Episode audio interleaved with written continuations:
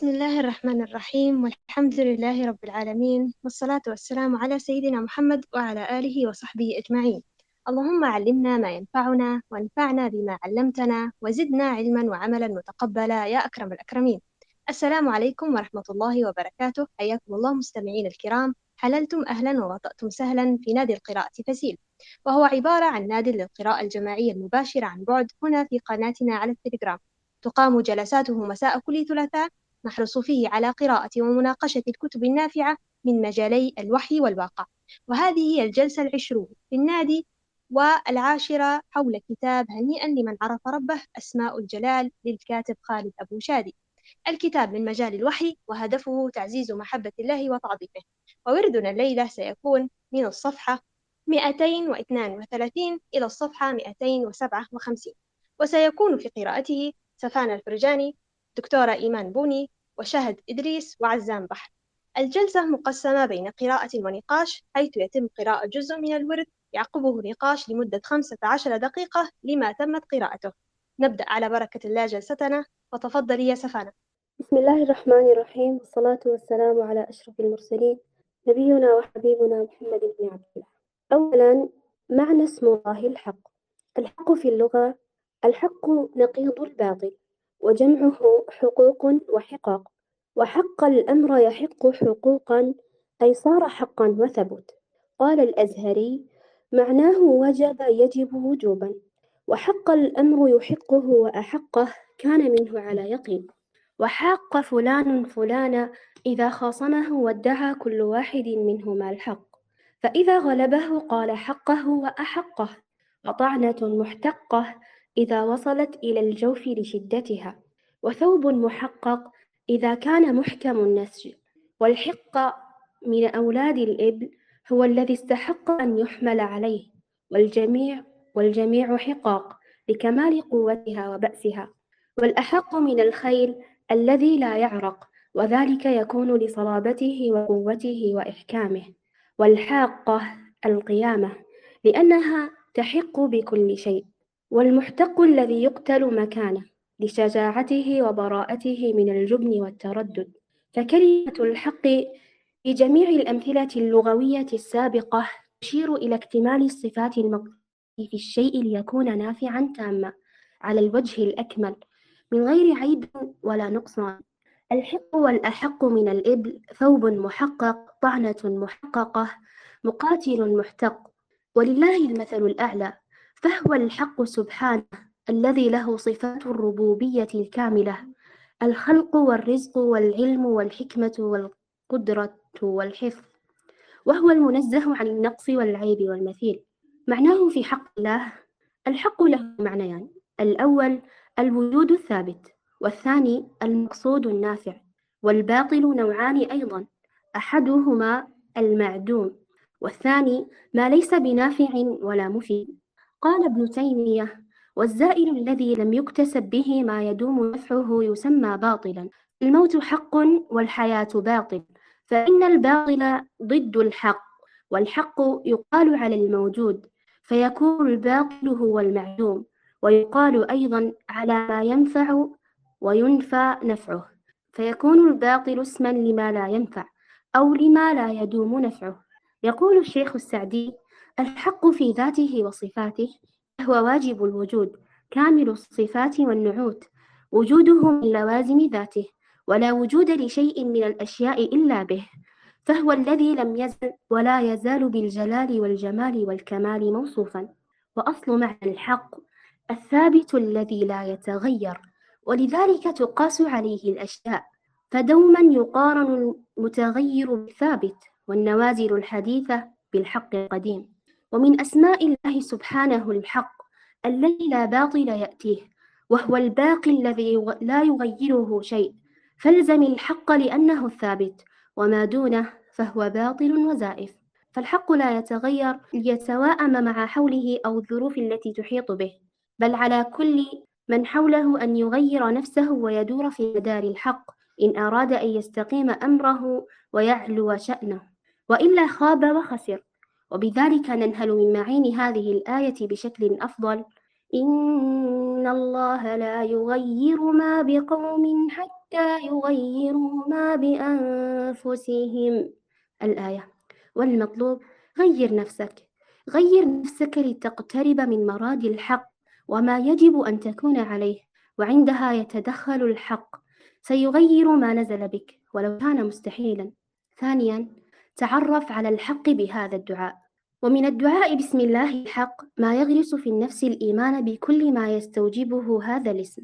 وقد أغنتنا البلاغة النبوية المستقاة من الوحي الإلهي عن تكلف البلاغة البشرية أو البحث عن المناسب من العبارة لشرح اسم الله الحق. فقد صح أن النبي صلى الله عليه وسلم كان إذا قام من الليل يتهجد ويقول اللهم لك الحمد أنت قيم السماوات والأرض ومن فيهن. ولك الحمد ولك الحمد لك ملك السماوات والأرض ومن فيهن. ولك الحمد أنت نور السماوات والأرض.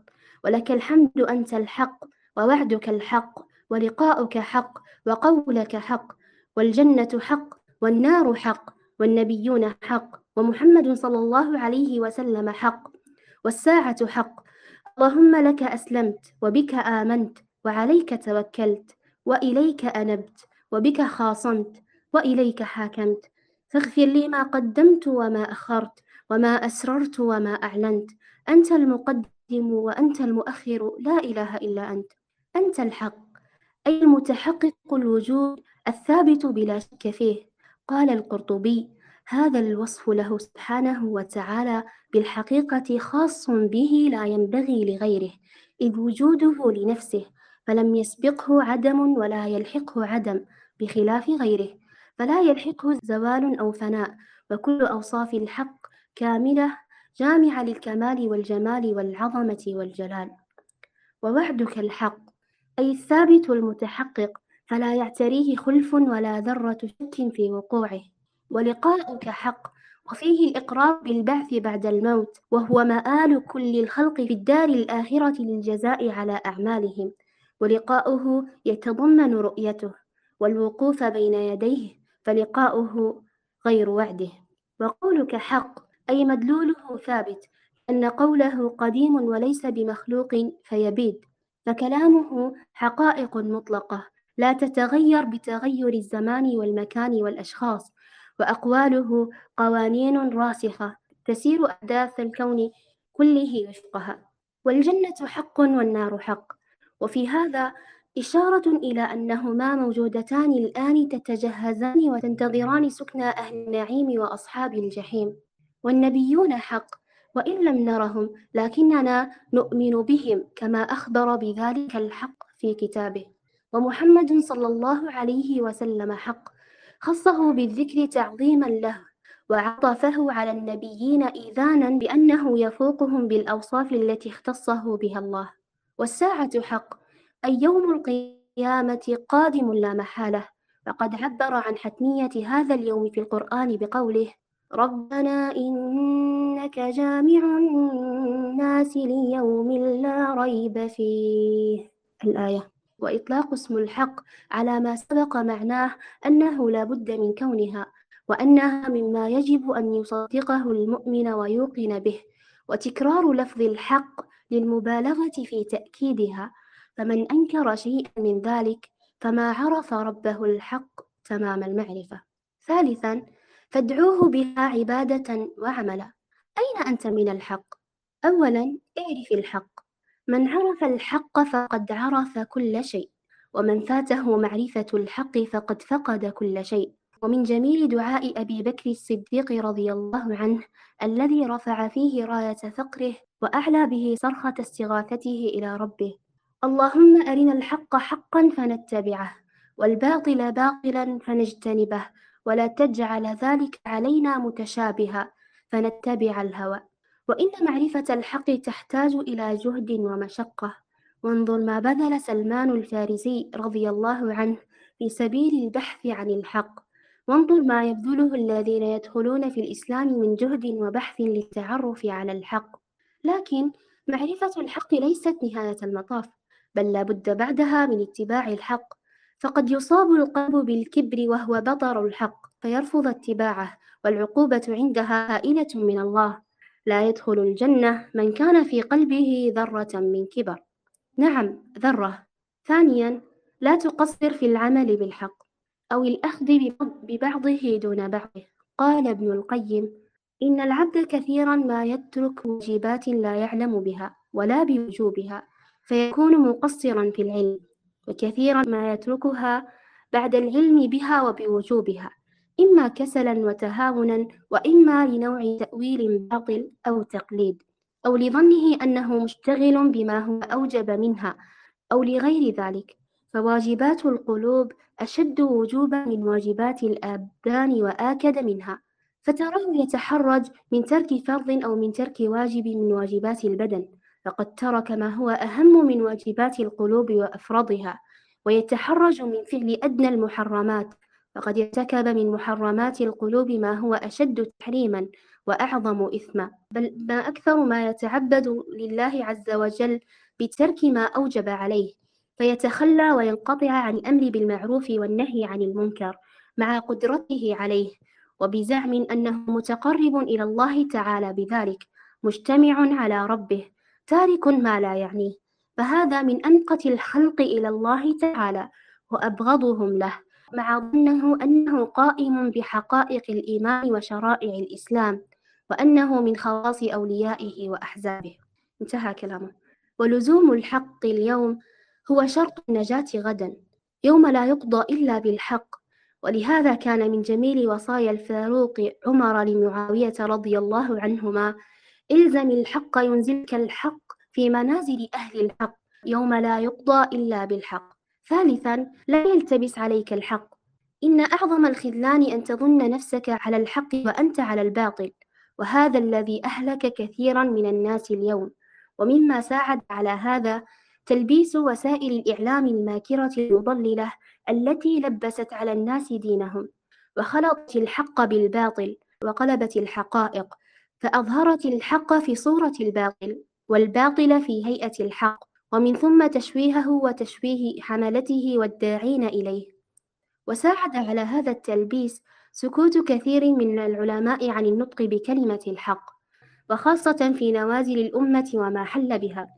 وحيث سكتت الأسود عدت الذئاب على الغنم فافترسوا إيمان العوام وتكلم الرويبضات في أمر العامة والأدهى والأمام أن من أهل العلم من ساهم في هذا التلبيس حين سمى الأمور بغير أسمائها وأنزل النوازل غير منازلها فضل وأضل وبرر للظالم ظلمه وللمفسد فساده وشاركه فيه. فإذا عُتب في ذلك انتصر لنفسه وأرهد وأزبد. وإذا قيل لهم لا تفسدوا في الأرض قالوا إنما نحن مصلحون. ألا إنهم هم المفسدون ولكن لا يشعرون. الآية وما أروع قول العشماوي قالوا المثقف قلت ليس مثقفا. من يمنح الأخلاق والدين القفا؟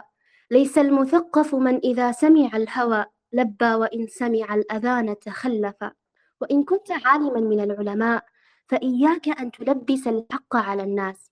فقد قال تعالى ولا تلبسوا الحق بالباطل وتكتموا الحق. آية. فلدعاة الباطل في إغواء الناس طريقتان.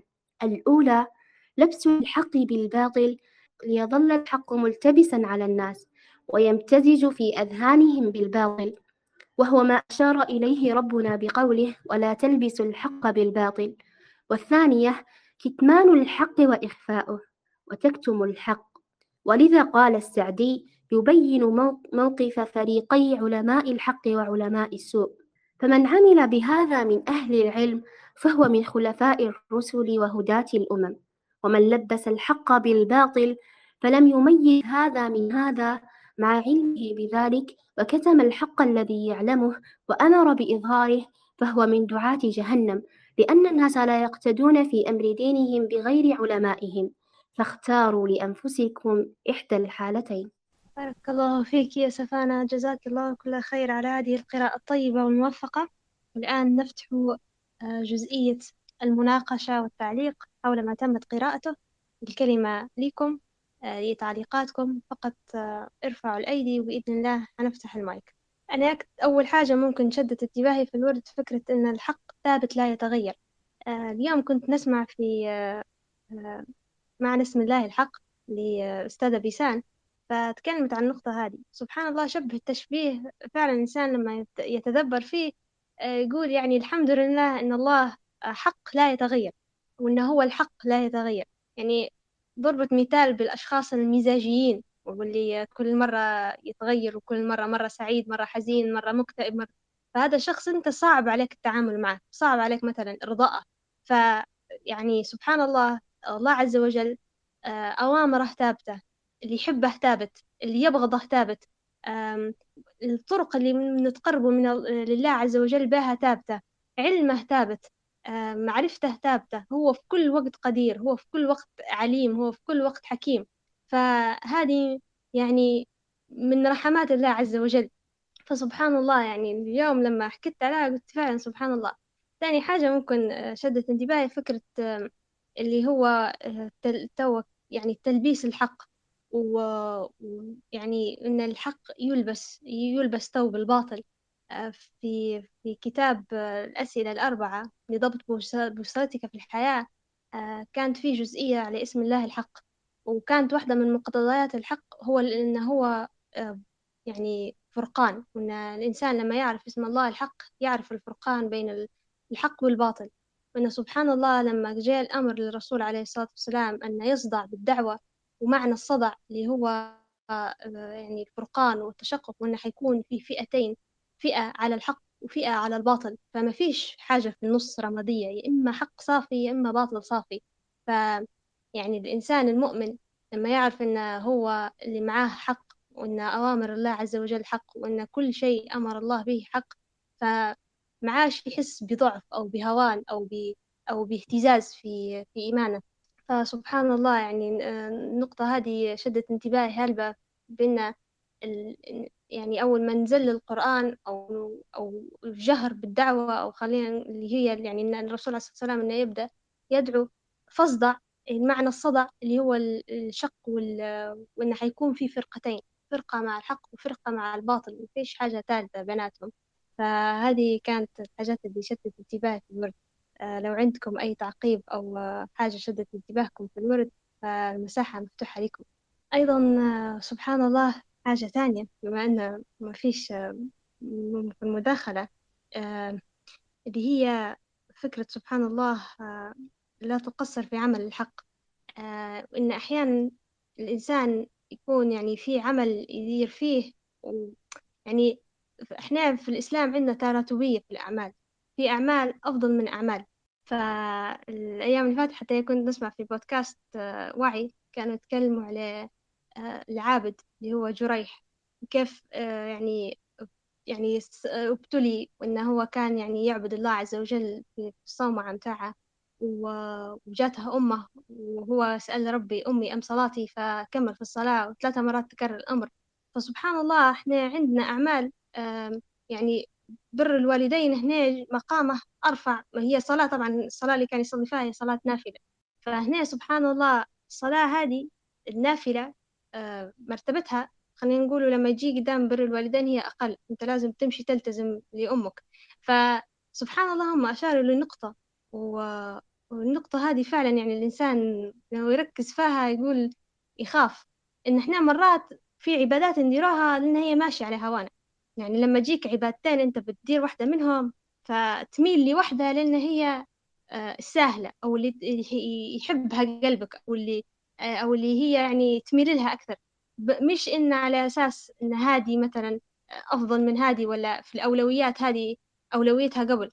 هنا يجي انت بيجي هنا معنى الله الحق انك انت لما بتجي مثلا بين عبادتين مثلا تسمع في درس آه، أو إنك عندك آه، حاجة بتديرها فوالديك مثلا يضبحوا عليك أو أو لازم أنت يعني يعني ترضي والديك في حاجة مهمة أو تبر والديك لا أنت بتخلي هذا كله أنت رغم أنك أنت هنا في عبادة قراءة قرآن أو درس أو تسمع في شيء تنوض لوالديك وتشوفهم. فهنا سبحان الله يبان اسم الله الحق فإنك أنت بتخلي شيء على خاطر شيء لأجل الله الحق وإنك أنت هنا مش عندك تتبع في العبادة هي على خاطر هواك أو العبادة هذه هي اللي ألين إلى قلبك. فهذه حتى هي شدت انتباهي في نقطة العبادات. آه، مش عارفة لو عندكم أي مداخلة حابين تضيفوها أو ممكن ننتقلوا لتكملة الورد مع الدكتورة إيمان. تمام إذا ننتقلوا لتكملة الورد مع دكتورة إيمان. تفضلي دكتورة. رابعا إلزم أهل الحق. ومن علامات اتباع الحق اتباع أهله وكراهية عدوه. قال ابن عقيل إذا أردت أن تعلم محل الإسلام من أهل الزمان فلا تنظر إلى زحامهم في أبواب الجوامع ولا ضجيجهم في الموقف بلبيك وإنما انظر إلى مواطأتهم أعداء الشريعة. والصحبة تعدي ولذلك قل أن تجد صالحا وسط أهل غفلة إلا وغيروه. خامسا اثبت على الحق. أخرجه مسلم من حديث ثوبان رضي الله عنه. قال قال رسول الله صلى الله عليه وسلم لا تزال طائفة من أمتي ظاهرين على الحق لا يضرهم من خذلهم حتى يأتي أمر الله وهم كذلك. الحديث. ظاهرين على الحق أي أنهم غالبون له ومستمسكون به. قال النووي يجوز أن تكون الطائفة جماعة متعددة من أنواع المؤمنين ما بين شجاع وبصير بالحرب وفقيه ومحدث ومفسر وقائم بالأمر بالمعروف والنهي عن المنكر وزاهد وعابد. ولا يلزم أن يكونوا مجتمعين في بلد واحد بل يجوز اجتماعهم في قطر واحد وافتراقهم في أقطار الأرض. ويجوز أن يجتمعوا في البلد الواحد وأن يكونوا في بعض منه دون بعض. ويجوز إخلاء الأرض كلها من بعضهم أولا فأولا إلى أن لا يبقى إلا فرقة واحدة ببلد واحد. فإذا انقرضوا جاء أمر الله. انتهى قول النووي. إن المواجهة بين الحق والباطل دائمة لا تتوقف لحظة. ولن تهدأ أبدا ما دام الليل والنهار وسنة الله في الصراع وحسمه موجزة في قوله بل نقذف بالحق على الباطل فيدمغه. الآية فإذا تمسك أهل الحق بالحق دمغوا الباطل وغلبوا أهله فإن شاب حقهم بعض الباطل ضعف تأثيرهم فعلى عليهم الباطل. وإن من صفات الباطل الثابتة أنه زهوق فإذا غلب فما هذا لقوته؟ بل لعيب في حملة الحق الذين يواجهونه. سادسا انطق بكلمة الحق. ويكون ذلك أوجب وأعظم أجرا في الحالات التالية. الحالة الأولى قول الحق ولو رأيت فيه الهلكة. قال الجنيد حقيقة الصدق أن تصدق في مواطن لا ينجيك منها إلا الكذب. انتهى قوله. وما أخرج آدم وحواء من الجنة إلا الكذب. كذب إبليس. قال سبحانه عن إبليس وقاسمهما إني لكما لمن الناصحين. الآية. وقد جعل ابن تيمية حال الكاذب أسوأ من حال البهائم.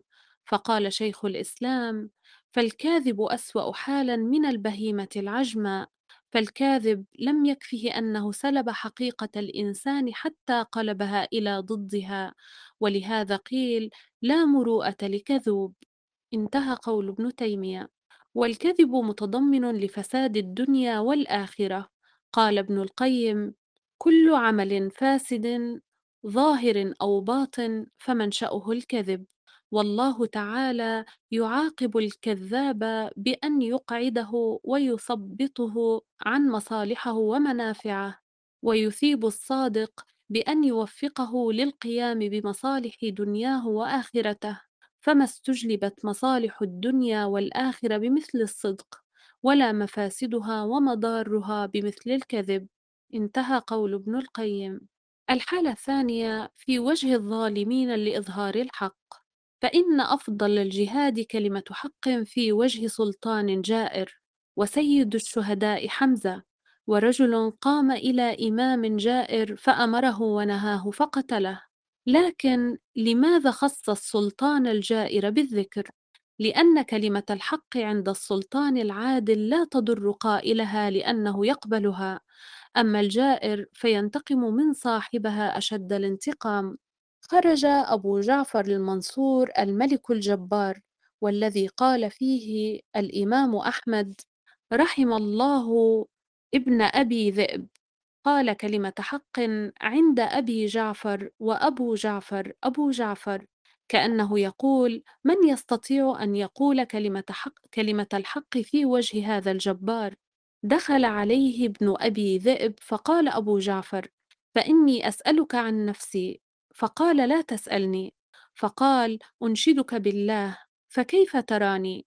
قال اللهم ما أعلمك إلا ظالما جائرا.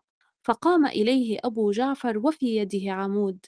قال الحسن وهو الراوي فجمعت إلي ثيابي مخافة أن يصيبني من دمه وقلت الآن يضربه بالعمود. فجعل يقول له يا مجوسي أتقول هذا لخليفة الله في أرضه؟ وجعل يرددها عليه. وابن أبي ذئب يقول إنك نشدتني بالله يا عبد الله ولم ينله بسوء. إن كلمة الحق في وجه الطغاة مرة. لا يقوى على قولها إلا القلة. فلم يخشى قائلوها السيوف المسلطة ولا المصير المظلم ولا السجون المنتظرة ولا السياط الملتهبة. بل نظروا فحسب إلى الحق الذي رفعوه. ولذا كانت كلمتهم أفضل الجهاد وهي وصية النبي لأبي ذر رضي الله عنه حيث قال أمرني خليلي صلى الله عليه وسلم بسبع وأمرني أن أقول بالحق وإن كان مرا وأمرني أن لا أخاف في الله لومة لائم انتهى قوله رضي الله عنه. ومن فوائد المجاهرة بكلمة الحق وعدم إسرارها أن يثق الناس بالعالم وعلمه فلا يقولون داهن أو نافق أو سكت عن الحق بل يعرفون أنه قال بملء فيه ما يمليه عليه دينه وضميره. ومن فوائد الجهر بكلمة الحق أن يشجع غيره على الإنكار إن رأى اعوجاجا فإن كثيرا من الناس يقولون إن سكت العالم فليسكت غيره من باب أولى ومن فوائد الجهر بكلمة الحق أن يزداد وعي الأمة وتصبح قوة مؤثرة فعالة ولكل فرد منها قيمته ومكانته ورأيه. وليسوا مجرد أصفار لا يشاركون بالرأي والمشورة. الفارق بين علماء الحق وعلماء السوء. وكلمة الحق أوجب في حق العلماء لأنهم ورثة الأنبياء ويلتحقون بعلماء بعلماء السوء إن نطقوا بالباطل أو جبنوا عن النطق بكلمة الحق. قال مصطفى صادق الرافعي في الفارق بين الفرقتين أتدري يا ولدي ما الفرق بين علماء الحق وعلماء السوء؟ وكلهم آخذ من نور واحد لا يختلف. إن أولئك في أخلاقهم كاللوح من البلور. يظهر النور نفسه فيه ويظهر حقيقته البلورية وهؤلاء بأخلاقهم كاللوح من الخشب يظهر النور حقيقته الخشبية لا غير. وعالم السوء يفكر في كتب الشريعة وحدها فيسهل عليه أن يتأول ويحتال ويغير ويبدل ويظهر ويخفي. ولكن العالم الحق يفكر مع كتب الشريعة في صاحب الشريعة فهو معه في كل حالة يسأله ماذا يفعل وماذا يقول. كلمة الحق في الغضب في الدعاء النبوي وأسألك كلمة الحق في الرضا والغضب وقليل من يفعله. فقول الحق في الناس حال الغضب عزيز لأن الغضب يحمل صاحبه على أن ينطق خلاف الحق ويفعل غير العدل. ومن نطق بالحق في حالتي الغضب والرضا فهذا دليل شدة إيمانه بالله الحق فيعلو مقامه بين الخلق. كلمة الحق وإن لم تر لها أثرا. كل كلمة حق مؤثرة لكن لا يلزم أن يظهر أثرها على الفور. فقد تؤثر أثرا بسيطا لا تراه. فيتكلم غيرك بكلمة أخرى. فتنضم إلى كلمتك وتتوالى المؤثرات حتى تأخذ بيد العبد إلى شاطئ الهداية.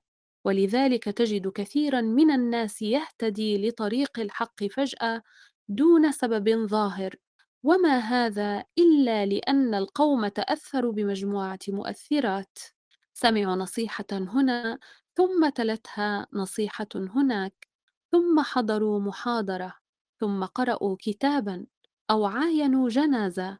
وهكذا تتتابع الطرقات على أبواب القلوب حتى يفتح الله مغاليقها للحق وترتوي من نهر الهداية. إن أي كلمة حق غير ضائعة بوعد الحق في كتابه.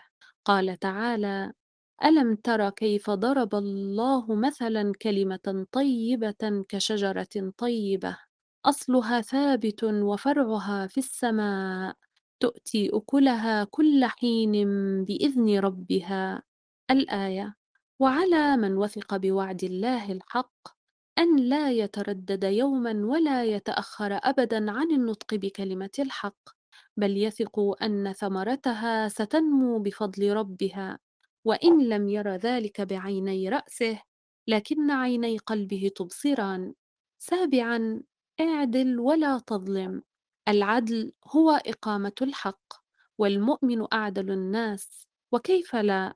وإن سورة كاملة في القرآن كان من أهم مقاصدها إقامة العدل وتربية المؤمنين عليه وسميت هذه السورة بسورة الضعفاء وهي سورة النساء لأنها جاءت لحفظ حقوق النساء والأبناء وأهل الكتاب وآداء هذه الحقوق.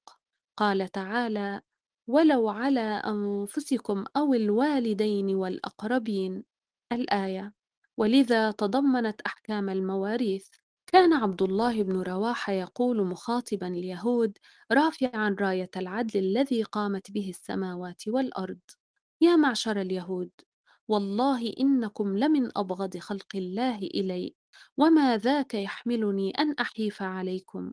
قالوا بهذا قامت السماوات والأرض. انتهى قول عبد الله بن رواحة. ثامنا تواصوا بالحق واصبروا عليه. كل الناس في خسر إلا من كمل قوته العلمية بالإيمان بالله وقوته العملية بطاعة الله فبهذين يتحقق كمال نفسه. لكنه عالي الهمة لا يكتفي بنفسه حتى يسعى في كمال غيره بتوصيته بذلك. قال تعالى وتواصوا بالحق. الآية ولأن النفس ملولة قد تتخلى عن الحق بعد أن تصل إليه فقد جاء الأمر لها بالصبر. قال تعالى وتواصوا بالصبر. الآية وقد جمع الله بينهما في قوله وتواصوا بالحق وتواصوا بالصبر.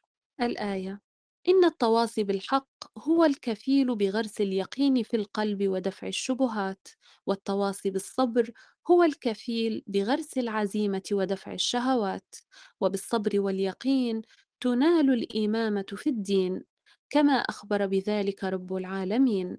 قال تعالى وجعلنا منهم أئمة يهدون بأمرنا لما صبروا وكانوا بآياتنا يوقنون الآية.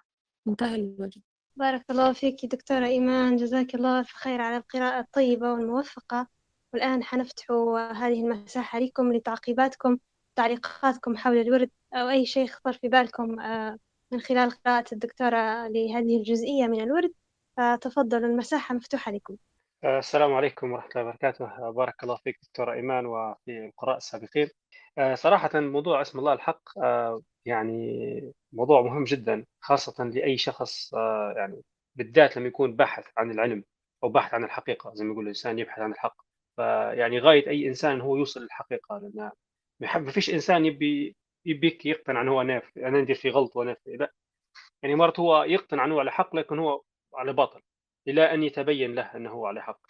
فسبحان الله يعني الحق كمنهجية كمنهجية علمية لما ما كانوش متمسكين بها مثلا يعني تو مثلا العالم الغربي بالذات لما بعد ما صارت ما هذيك صارت الرينيسانس نقول إحنا عصر التنوير وغيره كل شيء. يعني هم كانوا بسبب يعني كانت رد فعل بسبب اللي كانت تدير فيه الكنيسة ذاك الوقت. فهنا لما نجي نشوف الحالة هذيك نلقوا إن الكنيسة حالت عن الحق. وذاكم اللي على أساس مؤتمنين على الكتاب خانوا العهد وحرفوا الكتاب. وإذا تحريف الكتاب هو تزوير الحق فهذا التزوير على الحق ممكن كانت في البداية أهواء معينة كانت تقود فيهم يقول لا باك شيء خلينا نديروا هذه. ممكن بداية أول من كان يحرفوا كانت ممكن نواياهم طيبة لكن كان الفعل خطأ. توالت توالت عملية التحريف والتحويل واتباع الأهواء إلى أن أصبحت الكنيسة اللي كانت تحكم في اللي هي لها تأثير أصبحت فسدت نقول إحنا الحياة فسدت والناس دت مش طايقة الموضوع هذا فتاروا على الكنيسة قالوا ما عادش نبوا الدين كرهوا الدين بالكلية فتركهم للدين ونفرهم من الدين هذا كله. قادهم انهم يقودوا حركة علمية جديدة مبنية على الأمور المادية المحسوسة برا برا إلى أن وصلنا للوضع اللي إحنا فيه. فلما تجي تشوف الأساس القاعدة زي, زي العمارة المبنية مبنية على أساس مش على الحق. فلو مش على الحق حتكون النتائج نتاعها وخيمة. فعلى في المقابل على عكس ذلك الإسلام والمسلمين لما آمنوا بقيمة الحق إن هي أساس. ولما تجي تشوفوا في القرآن يعني كلمة غرق في السيرش في البحث بالحق مثلا في المصحف تلقوها متكرره 75 مرة بالك من غير التفريعات الأخرى عليه. آه، فأمر يعني مركزي جدا في الإسلام أمر عظيم جدا في الإسلام. اولا هو اسم الله ثاني شيء هو قيمة يقام عليها كل شيء. يعني ربي خلق السماوات والأرض بالحق. فلهذا آه، كان موضوع انه هو الخوف من الكذب خاصة الرسول صلى الله عليه وسلم لما يعني قال يعني اللي يعني اللي يكذب عليه يتبوأ مقعده من النار. فموضوع الكذب وإن المؤمن لا يكون كذابا أصبح يعني عندهم آه، دقة وحرص شديد جدا في حفظ العلم في نقله في عدم آه، مثلا الخطأ في نقل الأحاديث في في في القرآن نفسه بالحرف بالصوت. هذا كله نتيجة شنو؟ نتيجة تمسكهم بقيمة الحق. فاحنا تو حاليا حتى في موضوع الناس تو مثلا في ال social media لما يكتبوا ولا في الإعلام وغيرها لما هم ينظروا للحياة بالمنظور الغربي اللي هو الحق ما عندهاش قيمة أساسية يعني ينظروا قيمة المصلحة. يقول لك مصلحة الإنسان هي الأساس. هم يشوفوا البراغماتيه شو البراغماتيه؟ البراغماتيه تقول لك أنا مصلحتي ما يهمنيش الحق ما يهمنيش القيم ما يهمنيش كل شيء. فشوفوا وين وصل وين وصل بهم الحال. فاحنا لما نبدو انتهازيين براغماتيين إحنا معناها الحق هذا ما عادش عنده ليه آه، قيمة عندنا. لكن لما تبدأ أنت قيمة الحق هي الأساسية ولو كان حتى على مصلحتك. زي ما قال مثلا آه، قول كلمة حق عنده سلطان جائر يعني بالحسبة المادية الآن يقول انت لا تحط يعني تضيع في نفسك. فأنت المفروض تدير تدير أي حيلة باش إنك أنت ما, ما تحطش نفسك في التهلكة بالشكل هذا. لكن لما يبدأ تهلكة النفس مقابل يعني مقابلها ترك الحق أو آه، التفريط فيه لا. هنا أنت بدفاعك عن الحق أنت هنا تنجي نفسك آه، في الآخرة. وهذا هو الفوز العظيم إنك أنت تنجح في الآخرة. الحاجة الثانية أعتقد هنا إيه شيء آخر. بخصوص الكذب وكيف إنه هو يعني أمر عظيم جدا. للأسف يعني يعني في بعض الناس يعني الأمر تتهاون فيه. يقول لك هذه كذبة بيضاء هذه آه، عادية غير شفاهه مبصر. طبعا آه، الرسول النهايه حتى على المزاح ولو كان كاذبا الشخص. يعني ممكن تمزح مع حد يدير معك حاجة بسيطة كذا لكن ما تكذبش. المهم ما تكذبش في المزح بتاعك. آه، لأن هذا منافي للحق. فالحق ما يتعرضش للسخرية أو للمزح فيه. ما المفروض هذا أمر قد جدا. شيء آخر يعني في بعض يعني في الثقافات الأخرى يحتفلوا بالكذب. بيديروا له يوم مخصص خاص به زي يقول لك كذبة إبريل. وإحنا للأسف يعني كثير من الناس جاهلة بالأمر هذا يتفنن إنه كيف يكذبوا في هذا اليوم. وكأنهم يتفننوا في تفريط في قيمة الحق. فسبحان الله كل هذه الأعمال لما تجي تشوفوها تلقوا منبعها الشيطان. زي ما كان في الورد إنه إبليس هو الكذب بتاعه هو اللي قاد إنه آه طردوا من الجنة وغيرها من الأشياء هي فاحنا قاعدين بنكونوا زي يعني نكرر نفس الخطأ إن إحنا نتبعوا خطوات الشيطان في الكذب والأشياء هذه آه ولا لا؟ وأسف على الإطالة وبارك الله فيك. بارك الله فيك يا عمان جزاك الله خير على هذه النقاط المهمة اللي ذكرتها.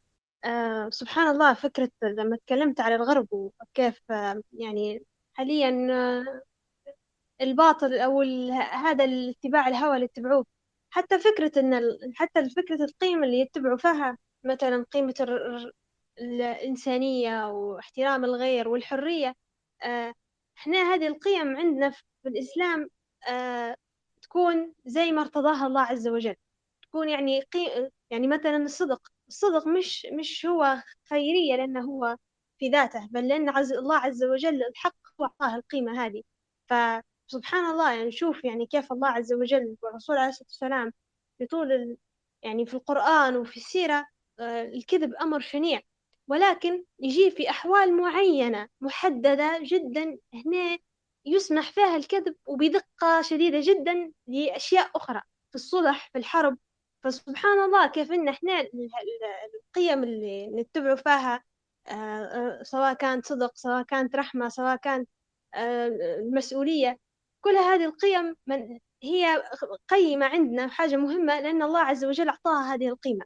ولما لما لما الله عز وجل يصرفنا في أمر معين فإحنا نقبلوا به نقبلوا بالكذب في في نقطة معينة لأن الله عز وجل آه، أمرنا في أو يعني اسمح لنا في تلك اللحظة. فإحنا نخالفه هنا الصدق, عادي ما نقولوش لا لازم نصدق في هذيك اللحظة.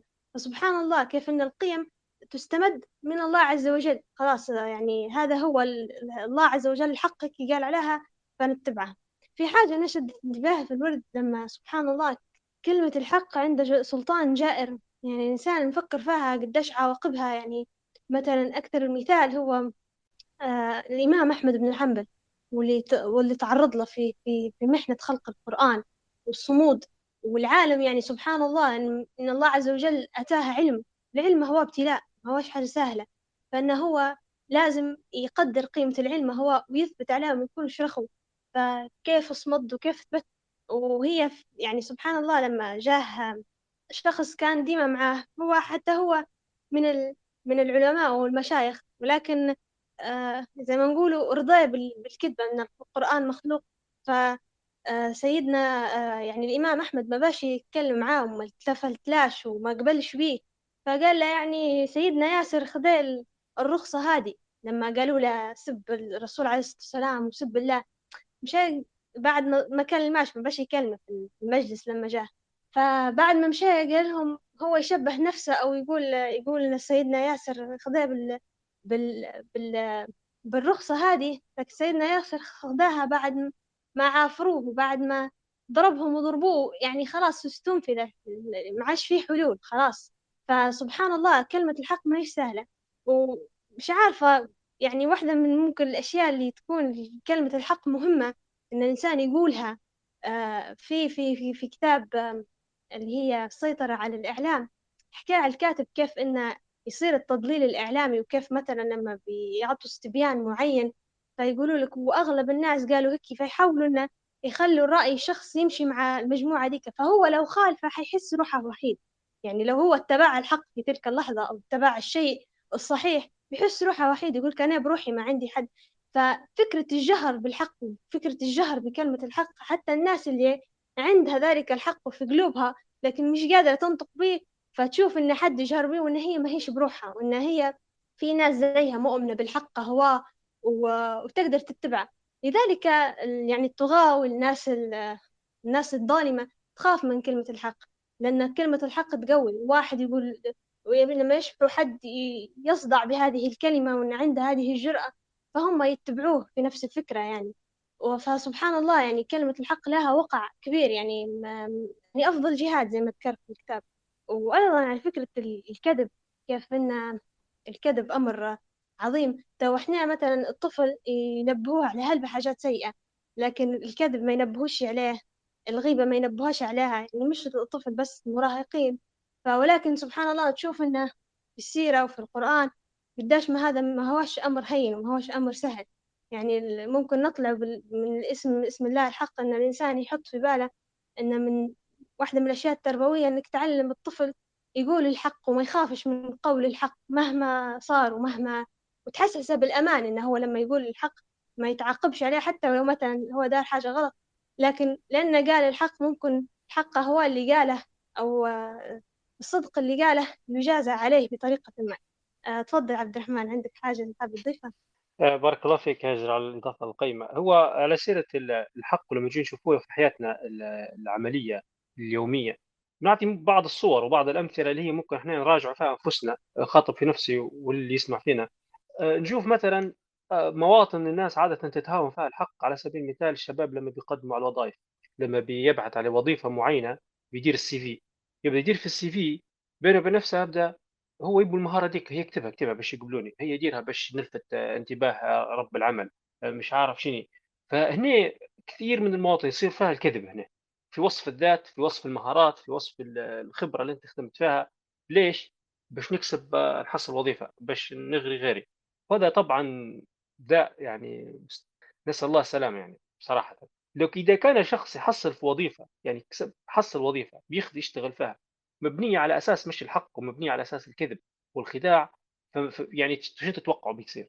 شو تتوقع هل تتوقعوا إن الفلوس اللي بيجوا من الوظيفة دي فيها مباركة؟ هل الراحة حتجي للنفس؟ هل ال...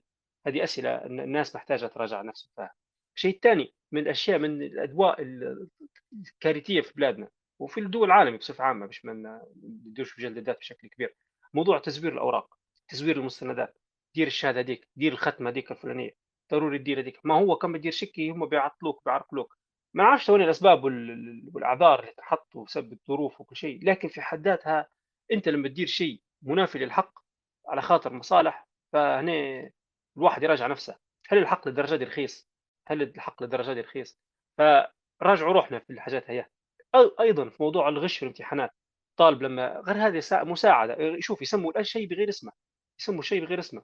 يعني زي ما ذكر في الورد الدكتور إيمان أنه العلماء يسموا الأسماء بغير مسمياتها باش يضللوا الناس. تمام؟ هذه واحدة من الأشياء اللي محتاج الشباب وكلنا آه، هل الحق رخيص للدرجات على خاطر درجة درجتين على خاطر باش يقولوا جاب الأول؟ أو اللي جيب, جيب مقبول وأنجح ولا أنك أنت تفرط في قيمة الحق. مو لما تبدأ الحق مسألة آه، يعني شو بنقول إحنا شيء قيمة تمسك بها مبدأ مبدأ. زي ما يقول لك أنا عندي مبدأ ما نفرطش فيه. الحق مبدأ في حد ذاته. مش يقول لك شيل مبدأك السياسي ولا مبدأك الفكري ولا الانتماء الثاني. الحق تنتمي ليه هو أفضل من انك أنت تنتمي لأشياء أخرى. تبدأ عندك مبدأ في الشيء هذا. آه، أيضا في موضوع صور التهاون في قيمة الحق اللي هي في البيوت خاصة مع التعامل مع الأطفال. يجي يسأل سؤال أنت ماكش عارف الإجابة. فتقول له قول أي شيء هي قول أي حاجة سكته تو ومشي أنت كذبت عليه تو أنت في هذيك اللقطة كذبت عليه. أو لما توعده بشيء تقول له تنجيب لك وما تجيبلاش. أنت هنا وعدت وخلفت بالوعد وخلف الوعد هنا منافي للحق. أنت ما دام قلت كلمة خليك عندها بين ان قيمة الحق قيمة أساسية. موضوع الطفل يقول لك صغير ما يفهمش. قول له أي كلمة قول له أي حاجة. صدقوني راه الكلام اللي قال الطفل يقعد في دماغه ويبني هو يقعد يبني في تصوراته بناء على الكلمة اللي انقالت له وهو صغير. كم من معلومات طور كبرت فقت بها غلط. واحد قالها لي هيك آه، قريبي ولا كذا قاعدة في دماغي بعدين كبرت شيء غلط طلعت الفكرة. ومن الصعب الإنسان يدرك إن هذه آه، شيء خطأ. هذا ما عندي وبارك الله فيك. بارك الله فيك عبد الرحمن. فعلا والله نقاط مهمة وهو في الحق صعب. لذلك الناس يعني ما ما ما يديرش فيه. زي ما سبحان الله الآية في سورة العصر آه وتواصوا بالحق وتواصوا بالصبر. كيف شرحها فعلا يعني سبحان الله. الإنسان يقعد يتواصى بالحق لأنه نوص نوصوا بعضنا بالحق لأنه ماهوش أمر سهل وإنه نصبر عليه. بارك الله فيك عبد الرحمن حنعطي الكلمة الآن لآمنة. تفضلي آمنة الكلمة معك. بارك الله فيكم. فعلا موضوع الحق والصدق والكذب وبالأخص توا لما تحكي يعني عليه مع الصغار وهيك. فهالبنات الحق يستهينوا مع الصغار؟ ومثلا حتى يبدوا يقولوا لهم في كلمات هي مش صح. مثلا تبدأ عندنا في حقائق وبالذات إحنا في مجتمعنا يبدو مثلا يتحشموا منها أو حاجة زي هيك يبدو يقولوا لل... للبيبي أو حاجة يقول أي خرافنية أي حاجة هيك خرفوا له حاجة أساس مش ما يقولوش حاجة العيب وطبعا هذا يكون كذب. فإحنا من من صغر إحنا متعودين إن إحنا طفل لا نتحشموا منه ولا مش حيفهم ولا حيفهم حاجة غلط وهيك نبدو نخش في موضوع الكذب والتلبيس على أساس مش يديروا رغم أن إحنا سبحان الله في ديننا لا حياء والصدق يعني آه، يعني يكون لما إحنا نقول للطفل حاجة يعني الحق لما نقول له الحق حيكون مفعولة أكبر. وثاني حاجة مثلا إحنا في الصغار هذه حاجة مش يعني زي ما نقولوا هاملينها. وهيك إن لما لما مثلا بيبي حتى الرسول قالها يعني لما واحدة نسيت إني المني صحابية ولا هيك لما كانت تقول للبيبي تعال بنعطيك حاجة شا الرسول قالها هل أنت بتعطيه صح؟ شي قالت له إيه بنعطيه مش قالها كان ما كنتيش حتعطيه هذا كذب. يعني شوف أنت سبحان الله أنت العاقلة الكبيرة وكل حاجة أنت اللي حتنحسب عليك. ما تستهينيش بالشخص وتقولي لا هو صغير ومش حيفهم ومش حيتذكر ومش هيك. فسبحان الله إحنا ما كان واحد يتعلم من, من مع الصغار يحترم مشاعرهم ويحترم انه هو يكون صادق معاهم. مش حيصعب عليه في المستقبل أو هيك يصدق معاهم أو هم بدورهم يصدقوا معاه في الحاجات الكبيرة مهما كانت. وفي النهاية نحس إن في بعض هلبا مشاكلنا تصير إن إحنا نخافوا من الحق فنبدو يا إما نلبسوا فيه أو ندرجوا فيه أو يعني من ما نصرحوش حوش بينا نبدأ نلف وندور عليه. فإن موضوع الحق كان يعني يندار فهو يعني الأساس اللي في إصلاح نفسنا وهيك. ومن أصغر الحاجات ومن أصغر الناس ومن صغر عمرهم. وهذا هو بارك الله فيكم. بارك الله فيك يا آمنة. فعلا يعني الموضوع صدق مع الطفل إنك الطفل هذا هو يولد على الفطرة. فأنت جيت تغيري له نمطه وت... وت... يعني يعني تلبسي عليه الأمور. فسبحان الله يعني الدكتور عبد الرحمن ذاكر آه، هذه سم يعني يعني يسمي في العملية هذه إنك أنت قاعد تتدخل في المخادعات. زي ما قلتي النفس مرات ما تقبلش ما تقبلش الحق. فهي تقعد تدير في المخادعات وهذه خيانة للنفس. فكرة سبحان الله الأطفال آه، أحكي عليها أن الطفل الأطفال من أصدق الناس. هم يعني لأن هم يولدوا على الفطرة. فجي أنت مثلا طفل تبي تمدحه فتقعد مرات تمدح فيه بصفات مبالغة جدا. يعني تجي تقولها مثلا أنت أجمل وحدة في الدنيا وأنت أحلى وحدة. يكفي إنك مثلا لو أنت بتعبر لها بتعبر للطفل عن حبك فتقول له أنا نحبك خلاص. لأن لما حيكبر مثلا أو حتقارن نفسها بشيء تاني أقل يعني تشوف نفسها أقل جمالا فهنا بتصير إنك أنت كذبت عليها فبتصير في بتصير مشاكل نفسية أخرى. فسبحان الله الصدق مهم. و ويعني تعليم الناس عليه وتعليم الطفل عليه أمر مهم وإنك أنت تصدق معاه. بارك الله فيك آمنة. آه، لو عندكم أي مداخلة حابين آه، تضيفوها فهذه المساحة مفتوحة لكم ولا ممكن ننتقل لتكملة الورد مع شهد. بارك الله فيكم. أنا عندي في, في آه، إضافة بنضيفها بخصوص. هي مرة فكرتك تقريبا قالها دكتور مصطفى محمود رحمة الله عليه. بنقرأ لكم المقالة أو الاقتباس تقريبا من كتابه. طويل شوية لكن هو شنو كان يتكلم؟ نقرأ لكم بس بدايتها بس. قال هل أنت صادق؟ سؤال سوف يجيب عليه الكل بنعم. فكل واحد يتصور أنه صادق وأنه لا يكذب. وقد يعترف أحدهم بكذبة أو بكذبتين ويعترف ويعتبر نفسه بلغ الغاية في الدقة والصراحة مع النفس وأنه أدلى بحقيقة لا بحقيقة لا تقبل مراجعة. ومع ذلك فدعونا نراجع معا هذا الادعاء العريض وسوف نكتشف أن الصدق شيء نادر جدا وأن الصادق الحقيقي يكاد يكون غير موجود. وأكثرنا في الواقع مغشوش في نفسه حينما يتصور أنه من أهل الصدق. بل إننا نبدأ في الكذب من لحظة أن, أن نستيقظ الصباح وقبل أن نفتح فمنا بكلمة. أحيانا تكون مجرد تسريحة الشعر التي نختارها كذبة. الكهل الذي يسرح شعره خنافس يبدو أصغر من سنه يكذب والمرأة العجوز التي تصبغ شعرها لتبدو أصغر من سنها تكذب والباروكة على رأس الأصلع كذبة وطقم الأسنان في فم الأهتم كذبة والبدلة السبور الخفيفة التي تخفي تحتها فانيلة صوف كذبة والكورسيرا المشدات حول البطن المترهلة كذبة والمكياج الذي يحاول صاحبه أن يخفي به تجاعيد هو نوع آخر من الكذب الصامت. وغير ذلك هو قاعد يسرد في أمثلة من الحياة أن إحنا كيف نخادع في نفسنا ونخادع في الآخرين بأشياء نديروا فيها آه يعني يعني زي يتكلم أيضا حتى الإعلانات التجارية. أنه هو لما يصور لك مثلا إعلان مش نفس الحقيقة مثلا يعني هي حاجة آه نفسها لكن هي بشكل مختلف لما تكون على الحقيقة. كلها أصلا يتكلم عليها كذبة. الدبلوماسيه في السياسة. وهذه أيضا طامة كبيرة طامة من الطامات الكبيرة اللي يقول لك السياسي عادي بطبيعة الكذب إنه يكون كذاب. يعني عادي السياسي لو كذب مقبول. لا مش مقبول. إحنا حتى في السياسة بتاعنا ما فيش كذب. الشخص لما يكون سياسي يكون صادق. يتعامل مع يعني في حقائق مرات تخفيها ما تقولهاش. حقيقة تخفاها ما تقولهاش لكن ما تقولش ما يناقضها. إلا زي ما قلنا في مواطن الحرب آه، في العدو أنت بتخادعه لغرض معين. آه، الله أجاز آه، أباح فيه الموضوع هو.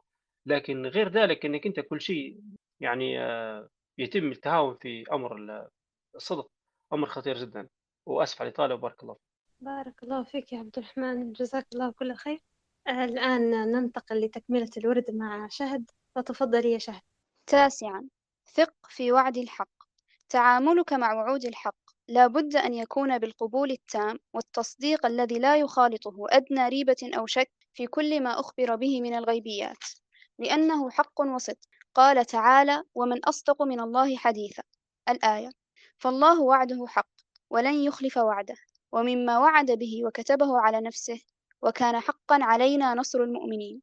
الآية أيها المؤمن هذا حق أوجبه الله على نفسه تفضلا وتكرما أن ينجيك وأن ينصرك ما دمت قد أخذت بما شرعه الله وأوجبه ومن لم يتيقن بذلك فما هذا إلا لأنه جاهل. قال ابن القيم وإذا اعتقد أن صاحب الحق لا ينصره الله تعالى في الدنيا والآخرة بل قد تكون العاقبة في الدنيا للكفار والمنافقين على المؤمنين وللفجار الظالمين على الأبرار المتقين. فهذا من جهله بوعد الله تعالى ووعيده. انتهى قوله رحمه الله.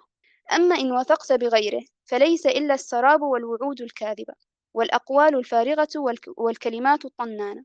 ومن ذلك وعود الشيطان الذي كثيرا ما يخوفك بالفقر ويعدك به وتخويفه وهم ووعده باطل. الشيطان يعدكم الفقر ويأمركم بالفحشاء والله يعدكم مغفرة منه وفضله الآية عاشرا إياك والوهم ومما يضاد الحق الوهم. ومن حكم ابن عطاء الله السكندري ما قادك مثل الوهم. وهذه الأوهام غمرت أكثر الناس اليوم فيخيل إليهم عكس الحق. ويظنون أن من حولهم يملك ضرهم ونفعهم وأن الأسباب التي يستعملونها ذات قيمة وفعالية حقيقية وأن الجود مفقر وأن كلمة الحق تمنع الرزق وتقصر الأجل وأن الزمن زمان فتن والدين يسر فلا مانع من فتح بوابة الحرام قليلا وأن الحجاب الشرعي يضيع فرص إقبال الخاطبين وغير ذلك من الأوهام التي تخشى قلوب من لا يعرفون الحق. وإليكم نموذجا من هذه الأوهام مما تعرض له الشيخ محمد سعيد البوطي في مقتبل شبابه مع أقرانه. واسمع الحكاية مباشرة منه. وجهني والدي من نعومة أظفاري إلى دراسة الدين والشريعة والتفرغ لذلك. وقال لي وهو يمضي بي إلى أول مدرسة شرعية في دمشق اعلم يا بني أني لو عرفت أن الطريق الموصل إلى الله يكمن في كسح القمامة من الطرق لجعلت منك زبالا. ولكني نظرت فوجدت أن الطريق الموصل, الموصل إلى الله هو العلم به وبدينه. لذا فقد قررت أن أسلك بك هذا الطريق. ثم إنه أخذ علي العهد. ألا أجعل قصدي من دراسة هذا العلم أي شهادة أو وظيفة وأن أقتنع بأي رزق يسوقه الله إلي وبأي عمل كريم يقيمني الله فيه. وكان لي رفقة في مثل سني. اتجهوا جميعا إلى المدارس الحكومية حيث السبيل إلى الشهادات والوظائف. فكان البعض منهم ينصحني ويحذرني من أن سلوكي هذا لن ينتهي بي إلا إلى فقر يجعلني عالة على الناس. وكان فيهم من يقول لي إنه ليس أمامك إلا مستقبل واحد وهو أن تصبح مغسلا للموتى أو مؤذنا أمام الجنائز.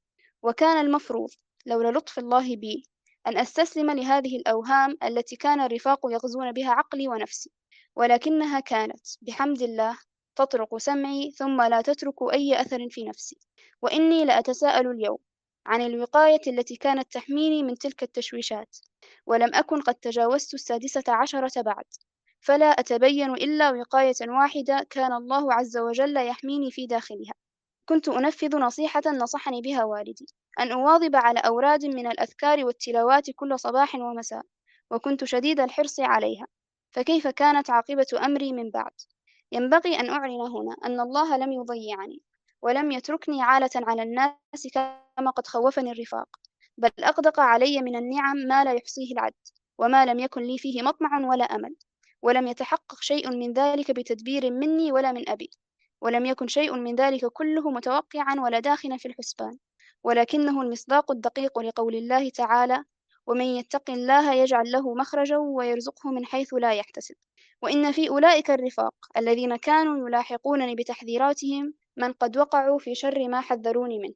أولئك انقادوا إلى الوهم فأسلمهم الوهم إلى سوء المصير. انتهت الحكاية. إحدى عشر. تواضع للحق مع الانقياد له. لأن الخير كله في الحق وليس بعد الحق إلا الضلال. ومن رد الحق بعد بيانه فهو متكبر ظالم لنفسه. قال رسول الله صلى الله عليه وسلم الكبر بطر الحق وغمط الناس. يقول الإمام ابن القيم وهو يبين إذلال الله لمن تكبر عن اتباع الحق كما أن من تواضع لله رفعه فكذلك من تكبر عن انقياد للحق أذله الله ووضعه وصغره وحقره ومن تكبر عن الانقياد للحق ولو جاء على يد صغير أو من يبغضه أو يعاديه فإنما تكبره على الله فإن الله هو الحق وكلامه حق ودينه حق والحق صفته ومنه وله فإذا رده العبد وتكبر عن قبوله فإنما رد على الله وتكبر عليه. انتهى قوله. اثنا عشر. اصدق التوكل على الحق. والارتباط جد وثيق بين الحق وبين التوكل على الله. قال الله عز وجل فتوكل على الله إنك على الحق المبين الآية إنك على الحق المبين تعليل صريح للتوكل على الله بكونه عليه الصلاة والسلام على الحق البين.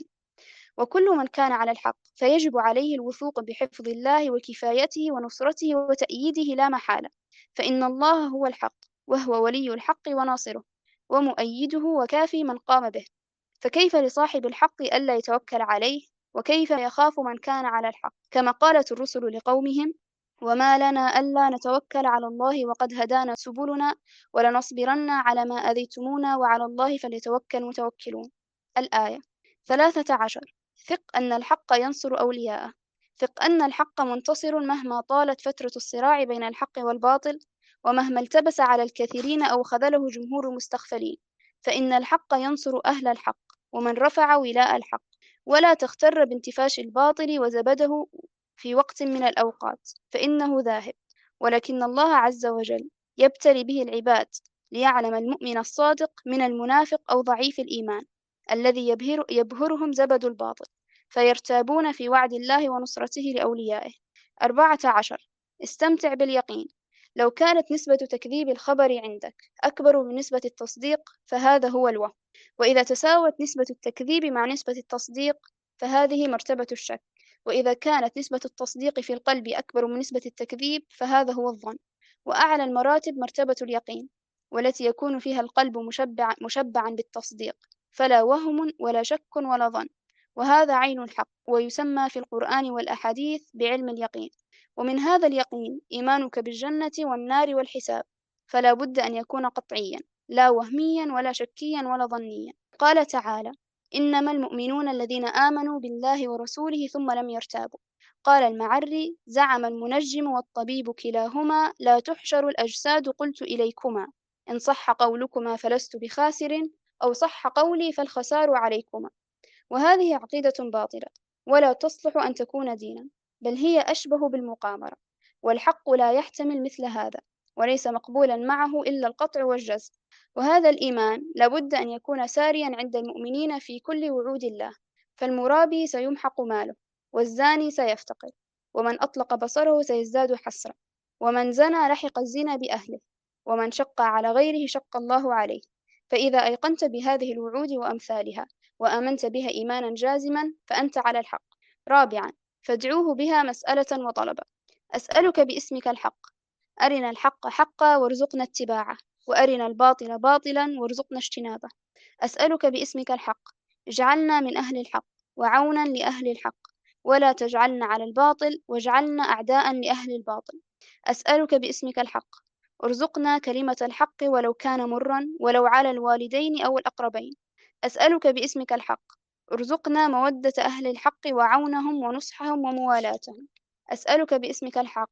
ارزقنا الخضوع للحق وإنفاذه ولو كان على حساب نفوسنا ومصلحتنا. أسألك باسمك الحق. ارزقنا اليقين بوعود الحق إنك أنت الحق. أسألك باسمك الحق. ارزقنا كلمة الحق في الغضب والرضا مع من نحب ومن نبغض. خامسا حاسب نفسك تعرف ربك هل تدعو الله أن يرشدك إلى الحق إذ التبس عليك؟ هل تراجع نفسك في التزام الحق بكل أوامره وترك الباطل بكل جوانبه؟ هل توالي أهل الحق وتعادي أهل الباطل وينعكس ذلك على عواطفك ومشاعرك هل كراهيتك لأحد لا تدفعك لبخس حقه أو الجور عليه هل تتواصل مع غيرك ممن تعرف أو تحب لتتواصى معه بالحق هل محبتك لفرد أو لجهة لا تقف حائلا بينك وبين الحق؟ إذا كانت الإجابة بدائما فأنت سابق بالخيرات وإذا كانت أحيانا فأنت مقتصد وإذا كانت نادرا فأنت ظالم لنفسك. انتهى الوقت الله فيك يا شهد على هذه القراءة الطيبة والموفقة. والآن نفتح جلسة أو نفتح باب المشاركة والتعليق. لو عندكم أي شيء حابين تقولوه أثار انتباهكم في هذه الجزئية فالمساحة مفتوحة لكم. سبحان الله فكرة التواضع وأمر الحق سبحان الله أن الإنسان أحيانا يعني يعترف مثلا أنه هو غلط أو أن الشخص اللي قدامه هو الصواب ما هوش أمر يعني سهل. آه، في في جلسات في عند الدكتور عبد الرحمن ذاكر عنده جلسات آه، اسمها فقه الإخلاص فهو رابط بين الصدق وبين بين الإخلاص وأن الإنسان لو صدق فهو بإذن الله يقدر يكون مخلص. فضرب أمثلة متعددة لل- للصدق. فحكى على شخص كان يناظر في شخص آخر وال- والشخص صاحبنا متاع القصة يعني فصيح وعند يعني عنده قوة عنده قوة حجة وعنده قوة بيان. فغلب بالشخص الآخر. فلما روح للبيت قعد يبحث في الكتب متاعه فصاحبه استغرب منه قال له خيرك. قال له آه، الشخص ذاك قال حجة والحجة اللي قالها صح. لكن أنا استفدت من لدغة كانت في لسانه فنبي نشوفها. هل نبي نتأكد هل الحجة اللي قالها يعني موجودة وصحيحة أو لا. شو قال له "باي أنت ليش تبي تتأكد؟ قال له باش نقول؟ لأنك أنت صح. فاستغرب صاحبه يعني. قال له ليش بتقول له يعني؟ خلاص تمت أنت ربحت زي ما نقولوا في. في. في هذه المناظرة. والشخص الثاني يخسر. قال له لو إنه مش وقت ليلة نمشي له تو. فسبحان الله ال- هو يعبر إنه قال إن الصدق الص- الشخص الصادق شخص قوي. فعلا يعني الأمر ما هوش سهل. يعني تو أنا أنا قاعد شاد انتباهي آه الآية الكريمة هي اللي في سورة العصر وتواصوا بالحق وتواصوا بالصبر. إن من كتر ما الحق حاجة ممكن كل أسماء الجمال أسماء الله الحسنى الماضية اللي كنا قريناها في الكتاب آه يعني الإنسان آه يحاول إنه هو يتصف بها ويلقى فيها. يعني مش بنقول إن هي من سهل العمل بها أو سهل إن الإنسان يطبقها. هو لو إحنا واحد في يوم بس اختار في باله هذا الشيء وقدر يطبقها فإنجاز لكن اسم الله الحق حس أنه ليه مرتبة ما هي مش سهلة. والآية يعني وتواصوا بالحق يعني إن الناس كلها تتواصى بالحق وتساعد بعضها على الحق وتقوم بهذا الحق وتواصوا بالصبر وإن هي لازم تصبر بعضها على هذا الأمر. وقداش الحق هو فيه منفعة للمجتمع لما لما يعم ولما يكون فيه صدق في المجتمع ويكون الحق موجود فهو أصلا فيه صلاح سبحان الله. فأنا الآية الكريمة قاعدة تشاد انتباهي وكيف إن أمر ال- أمر ال- أمر الحق وأمر الصدق أمر ما هوش سهل على نفسه فيه تربية كبيرة وعظيمة للنفس لو إنسان آه، تمكن منه وقدر يعني يتعامل به فهذه أنا حاجة شدت انتباهي. لو عندكم أي إضافة أو حاجة حابين تقولها فالمساحة هذه ما زالت مفتوحة لكم. آه، السلام عليكم ورحمة الله وبركاته. بداية بارك الله فيك يا شاهد على القراءة الموفقة وطيبة وربي يبارك لك في البداية هذه. آه، بالنسبة لموضوع ال ال الإيمان أنا نقول إحنا الصدق باهي وخاصة موضوع اليقين. قبل كل شيء أنا في اليقين في ثلاث مراتب ذكروا تقريبا في القرآن اللي هي علم اليقين وعين اليقين وحق اليقين. آه، علم اليقين أنك أنت تعرف عندك علم الشيء هذاك أنه هو يقيني حيصير. أنت قاعد ما شفتهاش وما عشتش التجربة نفسها فأنت عندك العلم. المرتبة الثانية يعني زي ما على سبيل المثال نقول لك مثلا آه، أنت تعرف أن مثلا في مدينة آه، نقول إحنا مدينة هون مثلا في ليبيا أنت واحد ما فيش مرة زارها تمام؟ أنت آه، خلاص عندك العلم. عين اليقين أن أنت مثلا طرنا بالطيارة وريناها لك شفتها بعينك خلاص شفتها بعينك الشيء هذاك فأنت عندك العلم علم يقيني. حق اليقين إنك أنت تكون داخل الشيء نفسه يحرفوك للمدينة هذيك اللي أنت مش مؤمن أنت أو أنت الآن داخلها أو أنت داخل الأمر هذا فأنت عندك الحق اليقين. فسبحان الله لما يعني لما نجي نتعامل مع الآخرة بالذات موضوع الجنة وموضوع النار المفروض يكون عندنا اليقين التام في الشيء هذا. إحنا يقين هذا أمر حقيقي صدق. فهنا يبقى السؤال طرح نفسه كيف راح يصير اليقين هذا؟ الايماني الراسخ في القلب اللي ما يخليش الشخص يتردد عليه وهذا شيء ما هوش حق. فهنا الحق هو يعني أساس الإيمان يعني الإيمان الجوهر متاعه مبني على أنك أنت تؤمن بشيء حقيقي حق. فأنت لو مؤمن بشيء مش حق إيمانك حيط- حيطيع يعني حي... حيتلاشى. يعني الإيمان متمسك بالحق ضاع الحق ضاع كل شيء. ف... فسبحان الله يعني ال... يعني إحنا لما نجي نراجع إيمانياتنا على سبيل المثال ليش مثلا بعض الشبهات تصير لبعض الناس أو بعض ال... يشكوا يشككوا فيهم؟ هي حتى موضوع الحق لو دخل فيه الربا ما عادش يصبح حق. يصبح خلاص ظن. كان خش الظن إن الظن لا يغني الحق شيئا. ف... فمرتبة الظن أقل من الحق. الحق هو المعلومة الحقيقية 100% الظن نسبة مئوية. ممكن حق ممكن لا. فالإنسان ليش سبحان الله يعني ال- ال- القرآن لما الإنسان يبي يحاول يبني إيمانه يعني نتكلم إحنا الآن بيدير شخص بناء فكري بناء إيماني لنفسه يبدأ بالقرآن الكريم نفسه. يرجع يت- يتيقن من كيف وصل لنا القرآن الكريم. شوف السلسلة بتاعها كيف جاء. يعني هل هو هل فعلا القرآن هذا زي ما قال الرسول صلى الله عليه وسلم بالضبط هل فيش تحريف هل ما فيش كذا؟ ما ياخذش المعلومة هذه اسمعها من شيخ اسمعها في حوارية اسمعها في كذا وخلاص تم. لو هم قالوا هيك اذا هو فعلا القرآن حق. اوقف عليه بروحك. امشي تبع. تأكد لو نتكلم على شخص ناوي بيدير إيمان بناء يقين ايماني لنفسه. تأكد من المعلومة هذه. شوف أقرأ الروايات أقرأ كذا. حتتاكد توصل لك بعد فترة انه هو يعني إن القرآن جاي بالتواتر وإن التواتر هذا يقول لك شو معناه كلمة تواتر أصلا؟ لما يقول لك أنت أكثر من شخص مستحيل يتفقوا على معلومة غلط. هذا يقول نفس المعلومة ذاك نفس الكلمة نفس الكلمة نفس الكلمة. خلاص اذا هذا يوصل لمرتبة اليقين 100% كان وصلت للنقطة هذه الإنسان لو دار الجهد هو يأخذ منه كم يوم يومين ما نعرفش. بعدين أي معلومة أي آه، رسالة أي آية من القرآن الكريم توصله يبدأ خلاص هو متيقن منها 100% إن هذا حق من الله الحق. هنا تبدأ البناء الإيماني السليم. والله اعلم هذه وجهة نظري وإن شاء الله تكون أفدت. الله فيك يا عبد الرحمن. جزاك الله خير. يعني هو سبحان الله يعني عملية التيقن ولا الإنسان يشوف السنة والقرآن كيف وصله. يعني إحنا عندنا جهل للأسف بهذا الأمر وما بحثناش عليه وما يعني حتى معلومة بسيطة لما إحنا كنا طلاب في المدرسة ما نعطيناش يعني تعليمنا زي ما يقول المهندس أيمن عبد الرحيم هو مش مؤسس باش يطلع شخص مسلم يعني. فتوا ناخذ إحنا في البناء المنهجي آه، خدانا متون حول علم مصطلح الحديث. شوف سبحان الله دقة وكل ما تتعرف دوري أنا قديش كنت جاهل يعني في الموضوع هو قديش ما أنا عارفاش تو لما تشبه حديث للرسول فتشوف قديش ما الجهد المبذول عليه قديش ما هو فيه علم كبير وقديش ما بذلوا عليه يعني مجهود ومصطلحات ويعني لدرجة إن أنت تقول كيف كيف أصلا قدر إنسان أو مجموعة من البشر كيف وصلوا لهذه الدرجة؟ كيف إن هم انكبوا عليه وهذا سبحان الله من حفظ الدين ودقة لا متناهية. يعني سبحان الله فعلا كل مرة تزيد يقينك بهذا الأمر ويزيد تثبتك وخلاص يعني أنت تشبه حد يقول لك مثلا كيف تصدق آه، إن هذا حديث للرسول عليه الصلاة والسلام ولا حاجة أنت تبدأ يعني مستهزئ به نوعا ما لأنك أنت خلاص شفت شفت العلم سبحان الله الإنسان لما يكون جاهل ما ما فيش حاجة شا يعني شاذة بيده لكن كل ما يزيد اليقين وكل ما يزيد العلم خلاص يعني يبدأ حاجة راسخة. وهذه من الأساسيات. سبحان الله. بارك الله فيك عبد الرحمن. لو عندكم أي مداخلة حابين تضيفوها فمازال مساحة مفتوحة لكم. وإلا ممكن ننتقل لتكملة الورد مع عزام. تمام إذا ننتقل في آخر جزئية في هذا الورد مع عزام ومع اسم الله القوي المتين. تفضل عزام. القوي المتين. من تقوى به غلب ومن تقوى بغيره غلب القوي الذي لا يغلبه غالب ولا يرد قضاءه راد.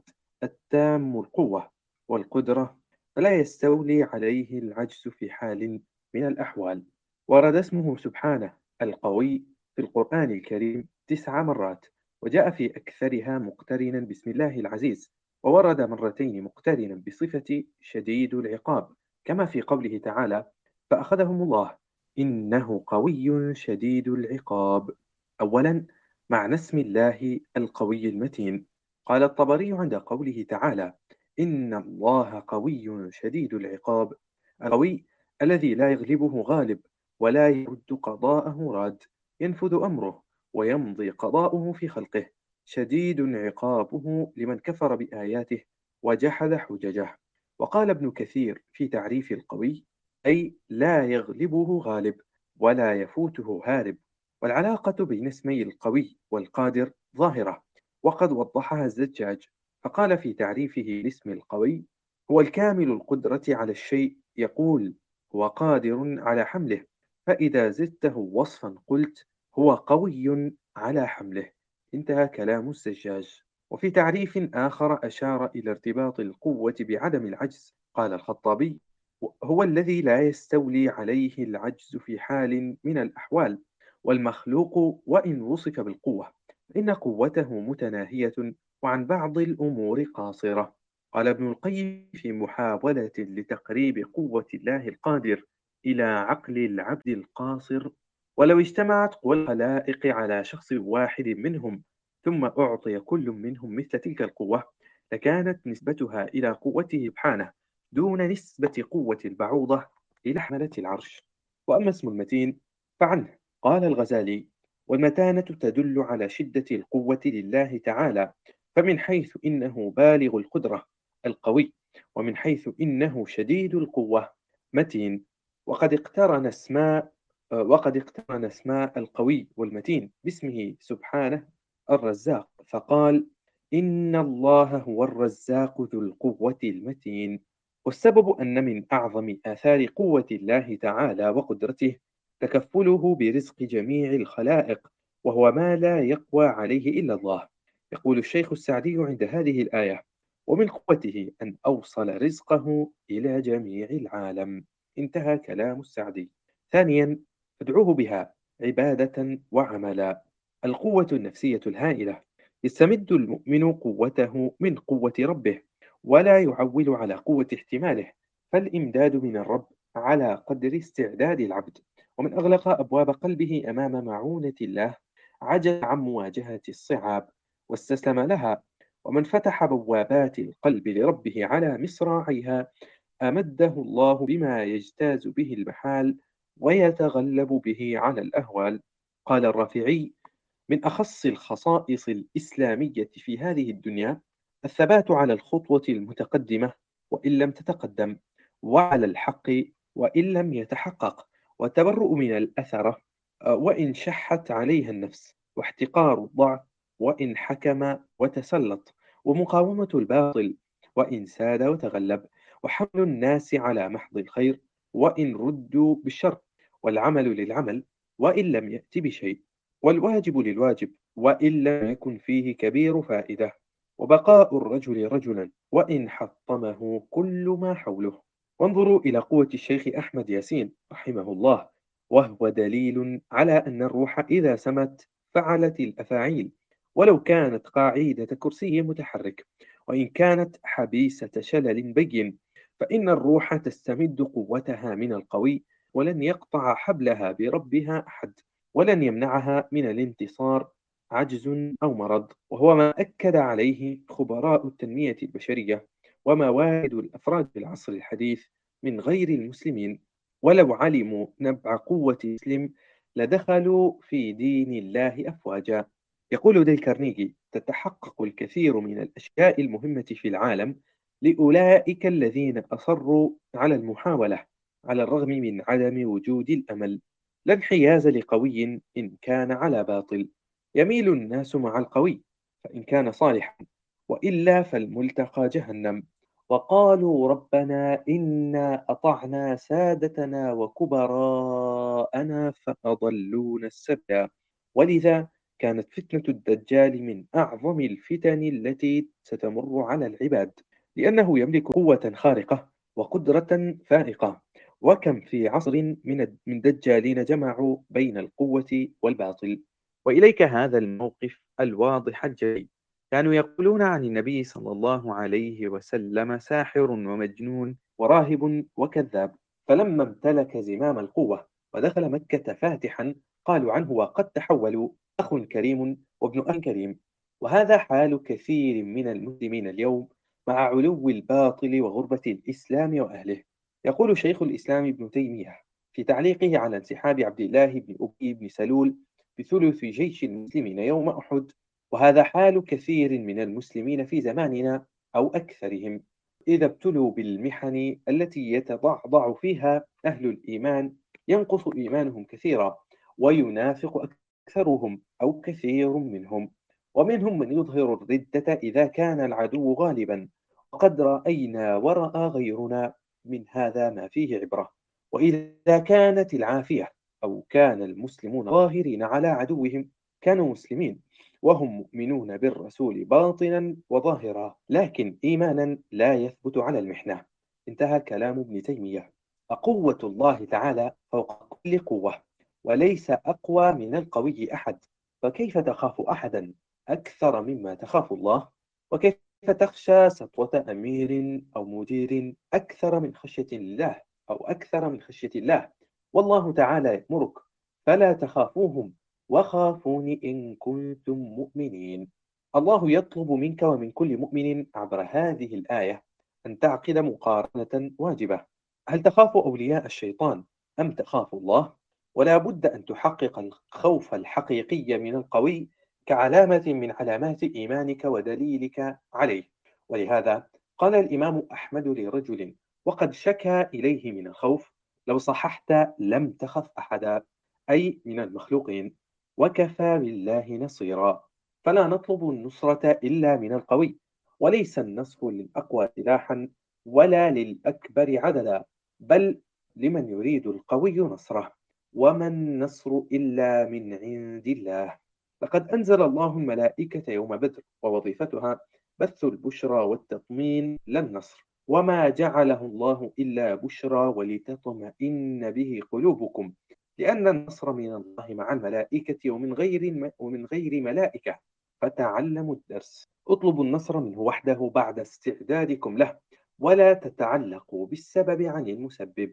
لا تنتصر أمة من الأمم إلا بإرادة الله عز وجل. في أي عصر من العصور مهما أوتيت من وسائل التقنية الحديثة ومن العدد والعتاد.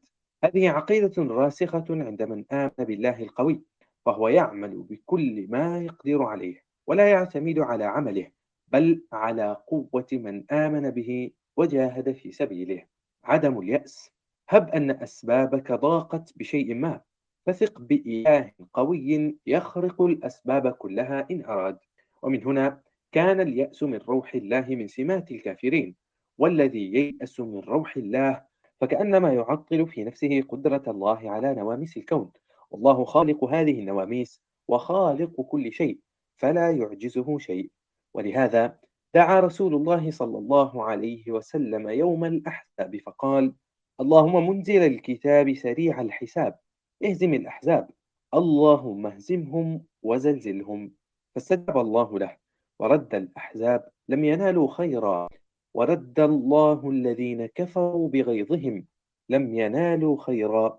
وكفى الله المؤمنين القتال.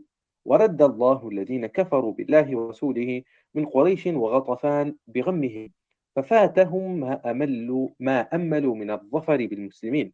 فلم يصيبوا منهم مالا ولا أسرى ولم يحتج المؤمنون إلى منازلهم ومبارزتهم.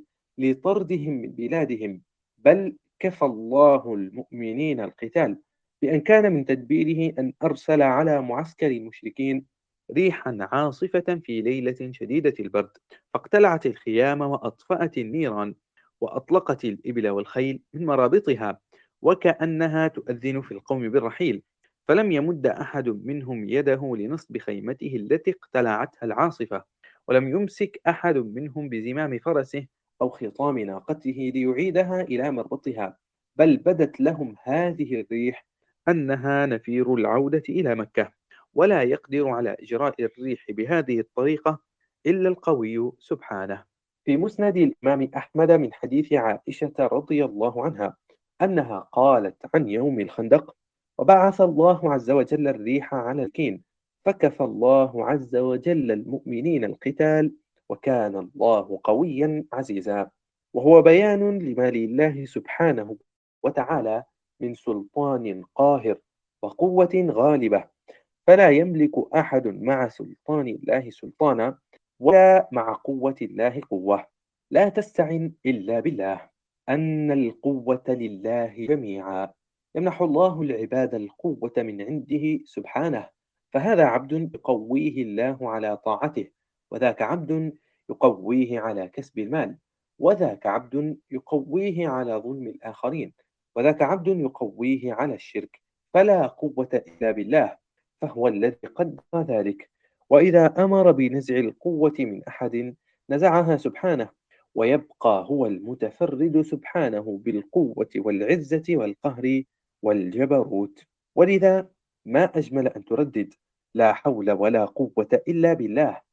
والأمر النبوي فيها جاء بالإكثار دوما فقال أكثر من لا حول ولا قوة إلا بالله فإنها من كنز الجنة.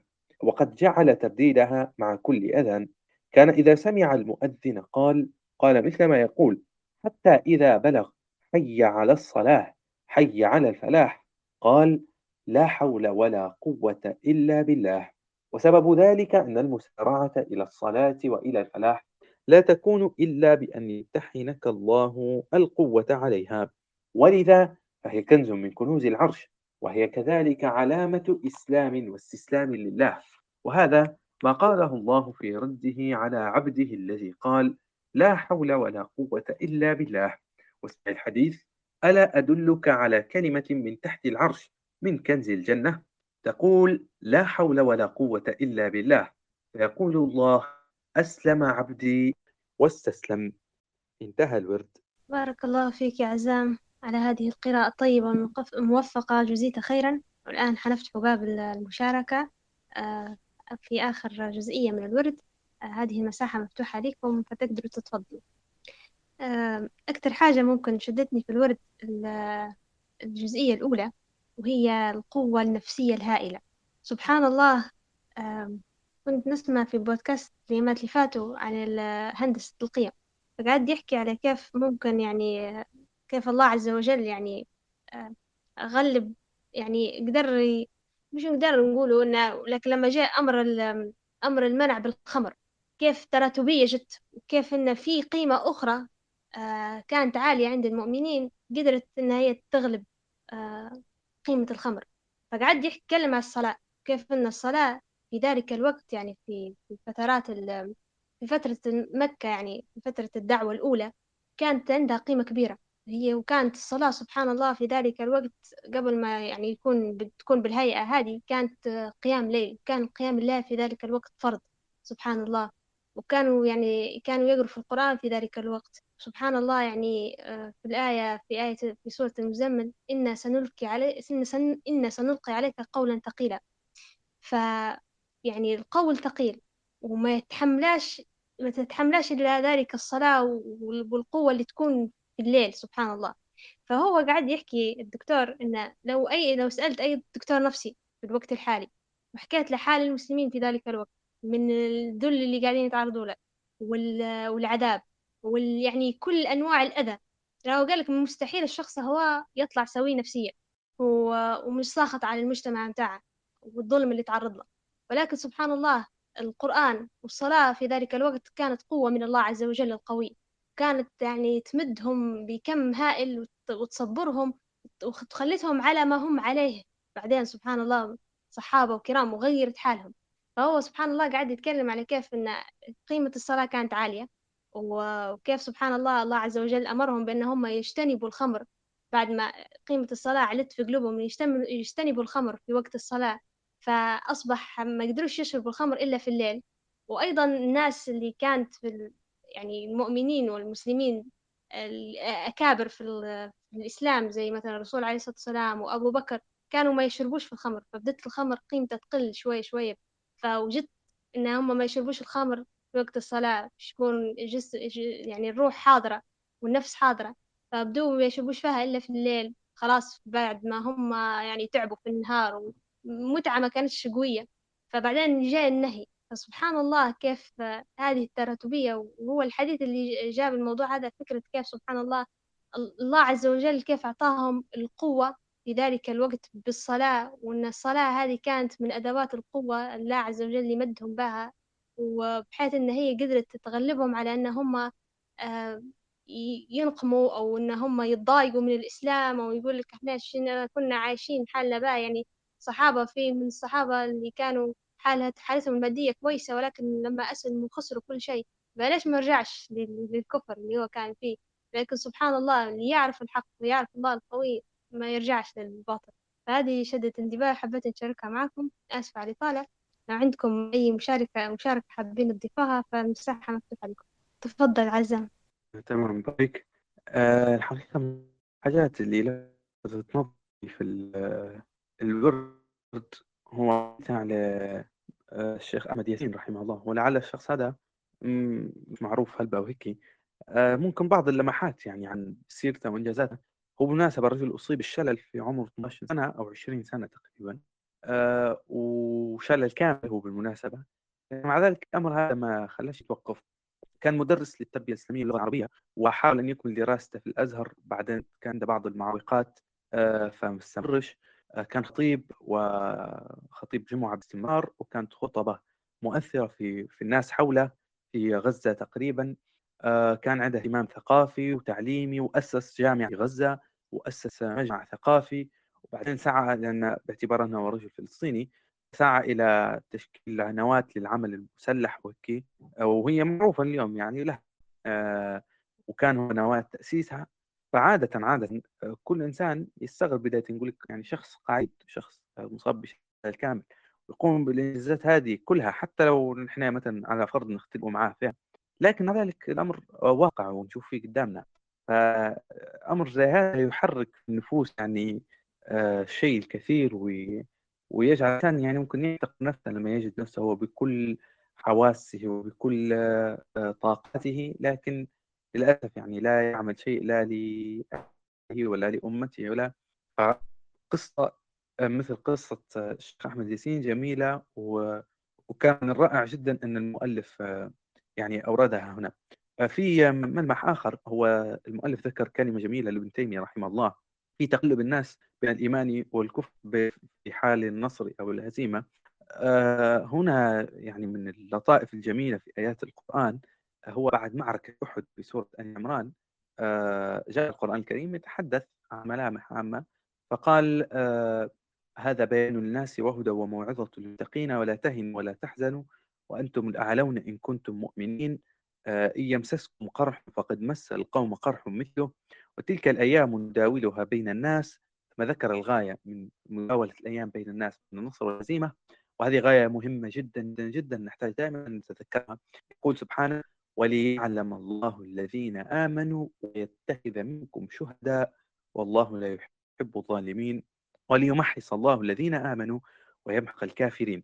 فهذا أمر يعني ينبغي دائما أن لا نتغافل عنه وأن ننساه أبدا لأننا اليوم نرى الحرب الشعواء على الإسلام كل تفاصيلها الفكرية والثقافية وحتى العسكرية في بعض الأحيان وهذا يدفع كثير من الناس يعني كما تعلمون آه، موجات الإلحاد كانت مرتبطة كثيرا بالحرب على الإسلام.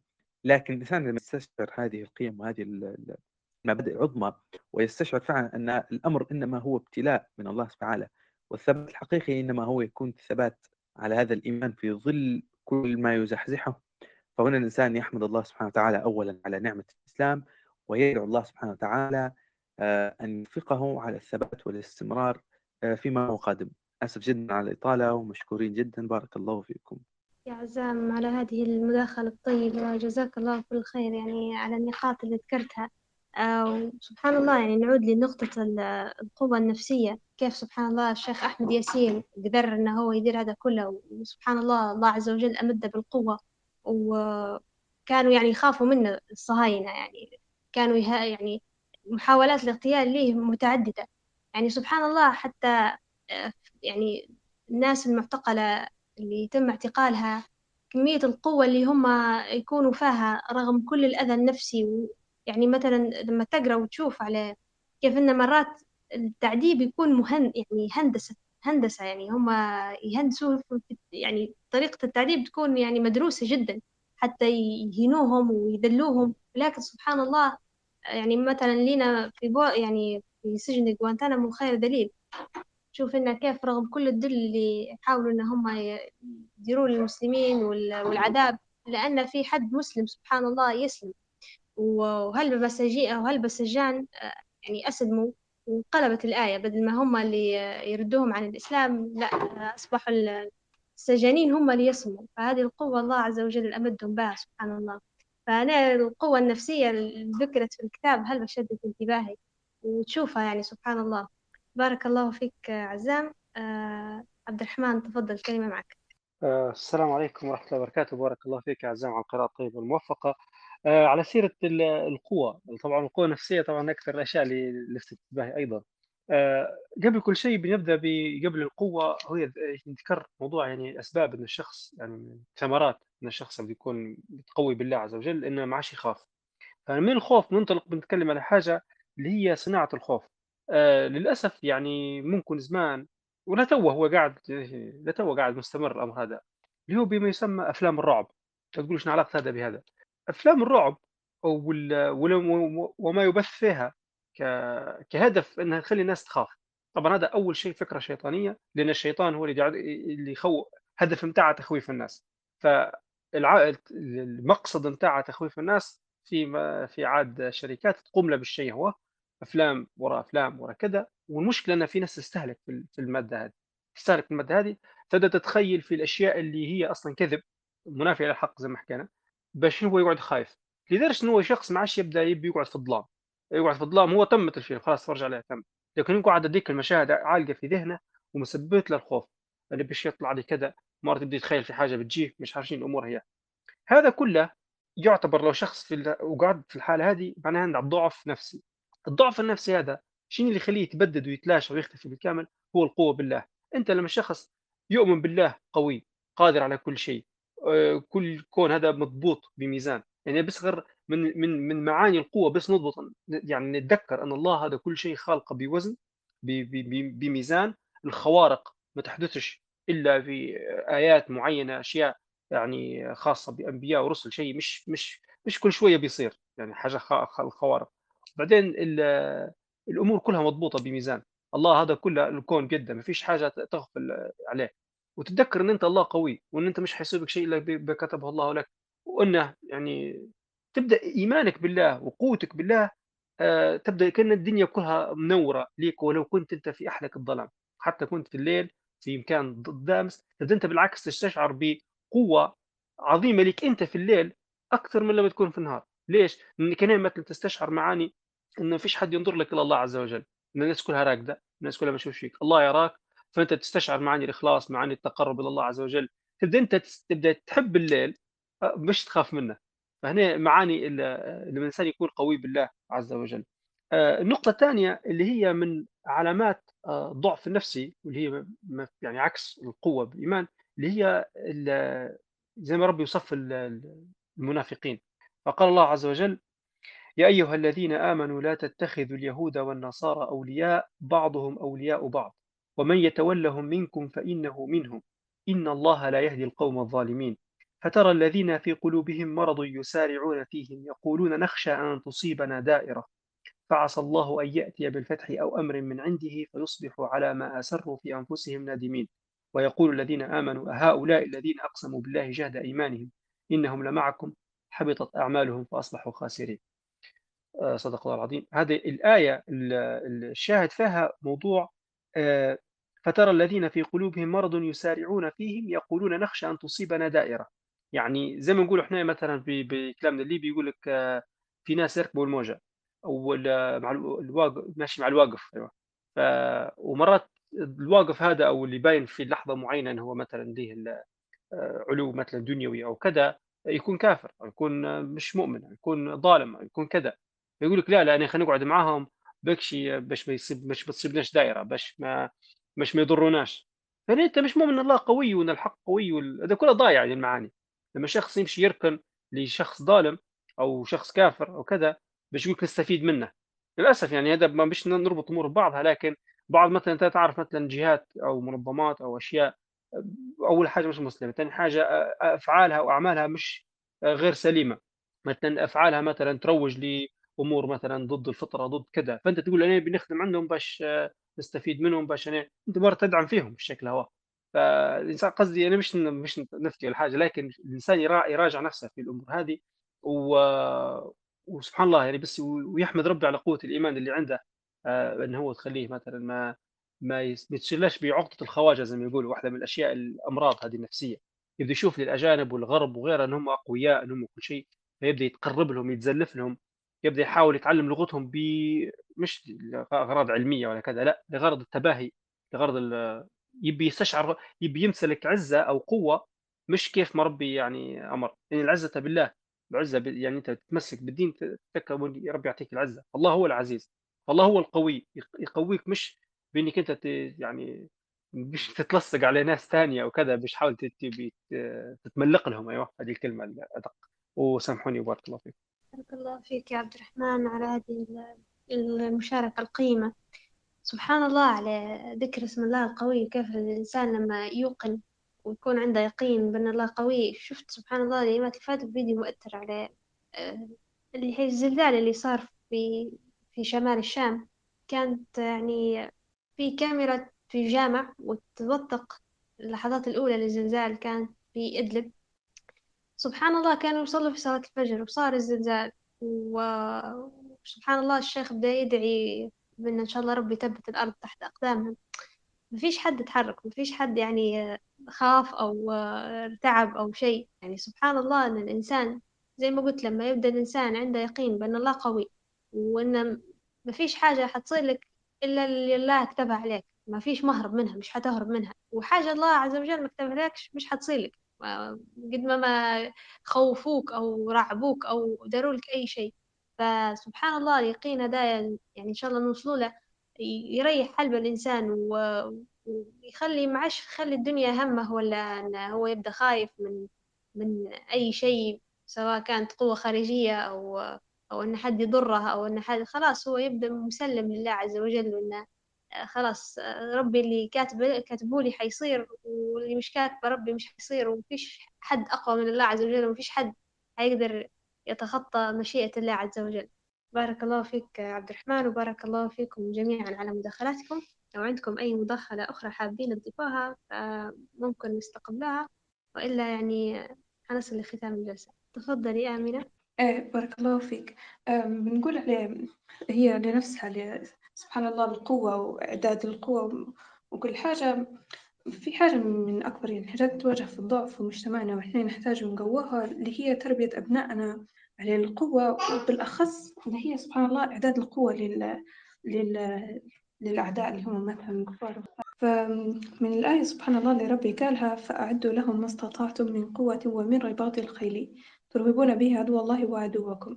هي الآية ديما سبحان الله نتأمل فيها إن إحنا قليلا من النادر جدا من تلقى يعني الآية هي من التفسير متاعها أعدوا لهم ما استطعتم من قوة يعني من قوة بدنية ونفسية.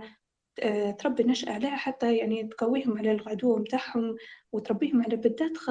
بالذات عندنا ثقافة الجهاد. إحنا توا خايفين منها هلبة متخوفين منها. مني مني يعني تلقاه توا يقول لك إنني نبي وربي ولدي يكون مجاهد في سبيل الله.